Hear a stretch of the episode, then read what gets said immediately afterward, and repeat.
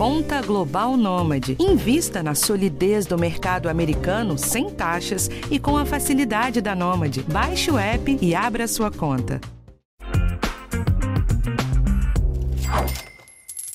O meu ticketing, ele cai geralmente no último dia do mês. Eu acredito que até o dia 15, 16, no máximo, eu já não tenho mais ticketing. Eu trabalho na região dos Jardins, que é uma região muito cara. Qualquer almoço, no mínimo, dá R$50. Aí o que eu faço? Às vezes eu levo comida para poder acabar economizando. Ou eu acabo descendo para almoçar e uso o cartão de crédito. O que não é vantajoso, ó, porque você acaba gastando muito mais do que o programado. Meu VR dura em média uma semana, na verdade até menos, porque assim que ele cai eu procuro ir o mais rápido possível ao mercado para já fazer compra, para não ficar gastando com besteira, ficar gastando picado, já que não é um valor tão alto, e assim não ficar sem o necessário em casa. Eu procuro ir em mercado atacadista, porque eu consigo pegar mais promoções, né? Quando você pega em grande quantidade, acaba saindo com desconto. Que aqui, por exemplo, o almoço executivo está em média R$77. Aí você vai pegar bebida, mais 10%. E aí você quer usar em algum outro restaurante no final de semana, porque você vai querer usar. Então ele dura assim com muita sorte, ele vai até o dia 23, mas geralmente ele acaba dia 20. Tem que variar, por exemplo, eu fui em um ontem que a conta deu 90, aí hoje eu fui em um que deu 25. Então assim, tentar variar, sabe? Um dia não mais caro, um dia não mais em conta. Esses relatos que você acabou de ouvir são exemplo de algumas formas de usar o vale-refeição ou a alimentação. Assim que cai o VR, a gente já pensa logo em ir num restaurante top, mas ele tem durado cada vez menos. Uma pesquisa da empresa Sodexo Benefícios e Incentivos mostrou que o saldo tem durado só 11 dias, em média, no Brasil. Isso dá metade dos dias úteis, né, que são 22. Então o trabalhador tem que passar metade do mês pagando do próprio bolso as refeições que ele faz no trabalho. Está mesmo mais caro se alimentar e mais difícil de administrar o saldo. Nesse episódio, eu conto como planejar as refeições para não apertar demais o orçamento e também a calcular o valor de marmitas e de cozinhar em casa. Eu sou Thais Matos e esse é o podcast de Educação Financeira do G1. Então, primeiro eu vou conversar com a Jenny Almeida, que é planejadora financeira. Jenny, o que ajuda a explicar esse encurtamento do VR? Alguns pontos que as famílias brasileiras precisam olhar com muita atenção é que o preço de alguns alimentos eles estão mais elevados do que a própria inflação teve de correção. Então, os alimentos eles subiram muito mais que a inflação. As famílias vão ter que fazer o seguinte, fazer um planejamento semanal do que vai ser a alimentação. Então, por exemplo, de segunda a sexta, o que a gente vai precisar para o café da manhã? De segunda a sexta, o que a gente vai precisar para o almoço, para janta, almoça fora, vai levar marmita para o trabalho? É uma situação muito interessante que as pessoas podem ter. Às vezes tem aquele hábito de sempre ir no restaurante. No restaurante você vai fazer o prato, daí mais um chocolate, mais um refrigerante. Isso vai fazer com que o teu vale-refeição não dure o suficiente. Por quê? Porque tudo teve uma elevação de valor muito acima da inflação e o salário não teve esse reajuste. E como o trabalhador pode se planejar financeiramente para a alimentação? Tem alguma regrinha aí de porcentagem sobre quanto é indicado gastar com alimentação no mês? Não existe uma regra, porque tem famílias hoje que gastam 40% com alimentação da renda hoje. E tem famílias que conseguem ficar dentro de 30%. Então, por exemplo, o trabalhador tem um salário ali de R$3.000. O salário dele vai ser direcionado para habitação, para a escola dos filhos, para pagar todos os gastos fixos, os gastos básicos. E o variável é a parte com que ele vai ter ali o crédito para gastar nos restaurantes. Então, se ele puder não ultrapassar ali 30% do que ele ganha, porque ainda mais se ele tiver o vale-refeição, é o melhor dos mundos. E se você conseguir levar marmita para o trabalho e economizar, às vezes, 3 dias na semana, e deixar esse valor para ir num restaurante mais caro, uma coisa assim diferente, ter essa compensação. Então, ele precisa hoje olhar para quanto ele gasta por dia, para o restaurante que ele está consumindo, se ele pode trocar e trazer alguma alternativa. Tem que fazer cortes nos supérfluos, né? No refrigerante, tem que reduzir um pouquinho, nos doces, reduzir um pouquinho, né? Fazer esse equilíbrio, né? Para que, de fato, você não fique aquele aperto, aquela angústia de uma semana sem vale nenhum até virar um mês. Então, acaba sendo inevitável estourar o VR, né? Tem alguma indicação de quanto tirar do próprio bolso, né? Excedendo o valor do vale-refeição? Eu indico para vários clientes que é exatamente o que a gente estava conversando. Não ultrapassar 30% do que você ganha com alimentação. Se você tem VR, de jeito nenhum ultrapassar. Qual que é o meu salário? É X. 30% é o máximo que você pode gastar com refeição, de lazer, de dia de semana, é o máximo. Qual que é o ideal? O ideal é ser 10%. Fica aí que eu já volto.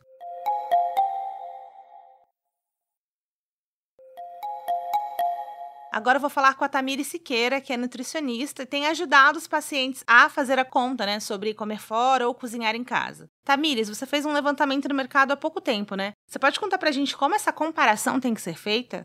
Eu fiz um cálculo com base em 2 mercados e deu aproximadamente por semana, sobrando alguns insumos, né, claro, como o azeite, arroz, feijão para as próximas semanas. Deu aproximadamente R$250 comprando, né?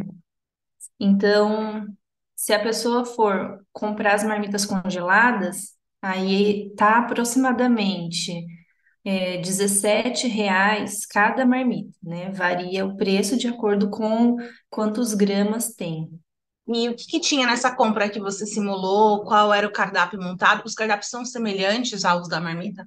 Sim, eu fiz um cardápio bem simples, arroz branco, feijão carioca, coloquei aqui 4 opções de proteína, que o pessoal chama de mistura, né, que é peito de frango, carne moída, filé mignon suíno, que é uma carne magra, né, e contrafilé, tá, mas aí vai do gosto da pessoa, se a pessoa achar que 2 proteínas para revezar durante a semana é suficiente, então essa conta fica menor ainda, né. Eu já fiz o cálculo de um prato e ficou em torno de R$7 a R$9, preparando em casa. Um prato completo, né? Com legumes, cozidos, salada crua, enfim. Quais são as porções indicadas para fazer por marmita, tanto de arroz, quanto de feijão, de legumes e de proteína? E muda de uma proteína para outra? Então, geralmente, eu calculo 120 gramas de proteína nas refeições, tá? Para os pacientes, é uma quantia bem significativa. Daria mais ou menos uma palma de uma mão, assim, tamanho, né? Se for pensar em um filé. Ao todo, na marmita... Novamente, né? Depende de cada pessoa, mas varia aí de 300 a 500 gramas por refeição. E como calcular os itens que são considerados invisíveis? Outros gastos que ficam invisíveis, né? Como eu falei, são os temperos, porque se a gente for colocar na comida, a gente vai colocar um mínimo. Então, eu mesmo, às vezes, começo a calcular quanto eu gastei em um prato e fica uma quantia tão insignificante que eu acabo, às vezes, nem somando, sabe? Por exemplo, orégano, essas coisas. Mas, lógico, no montante é caro, né? Essas ervas finas.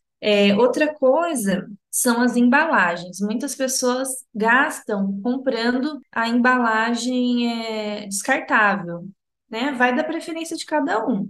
Mas o que eu oriento, eu acho interessante comprar aquelas de vidro. Vai ser um gasto em um determinado mês um pouquinho mais alto, mas compensa, principalmente em relação a higiene da marmita mesmo e também em relação ao BPA, que é o bisfenol A, né? Se você for utilizar embalagens plásticas ou descartáveis, então que seja sem o BPA.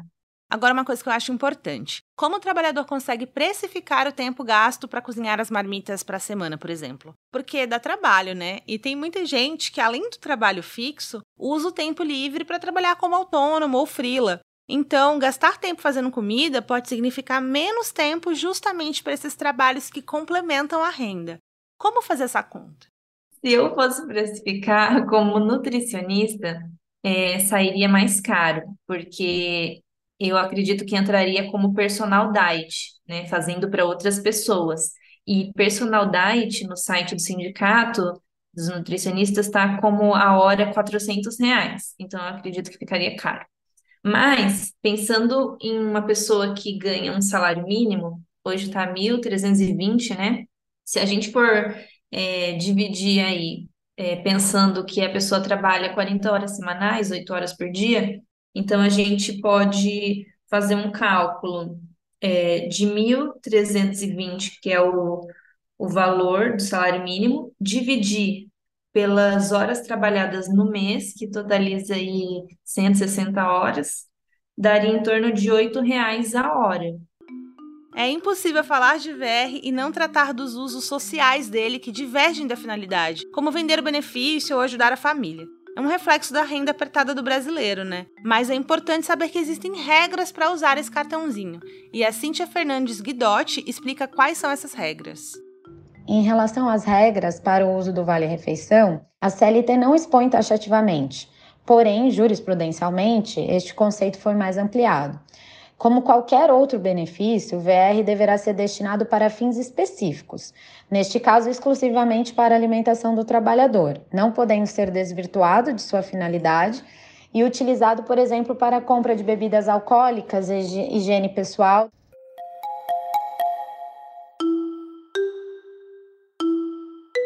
Bom, gente, então esse foi o episódio de hoje. Na semana que vem, tem um tema diferente aqui para você. O podcast de Educação Financeira está disponível no G1, no Globoplay ou na sua plataforma de áudio preferida. Não deixe de seguir o podcast no Spotify ou na Amazon, de assinar no Apple Podcasts, de se inscrever no Google Podcasts ou no Castbox ou de favoritar na Deezer. Assim, você recebe uma notificação sempre que o novo episódio estiver disponível. E não deixe de avaliar o podcast na sua plataforma preferida. Isso ajuda esse conteúdo a chegar para mais gente. Eu sou Thaís Matos e assino o roteiro desse episódio. A edição é do Gabriel de Campos. Um abraço e até a próxima!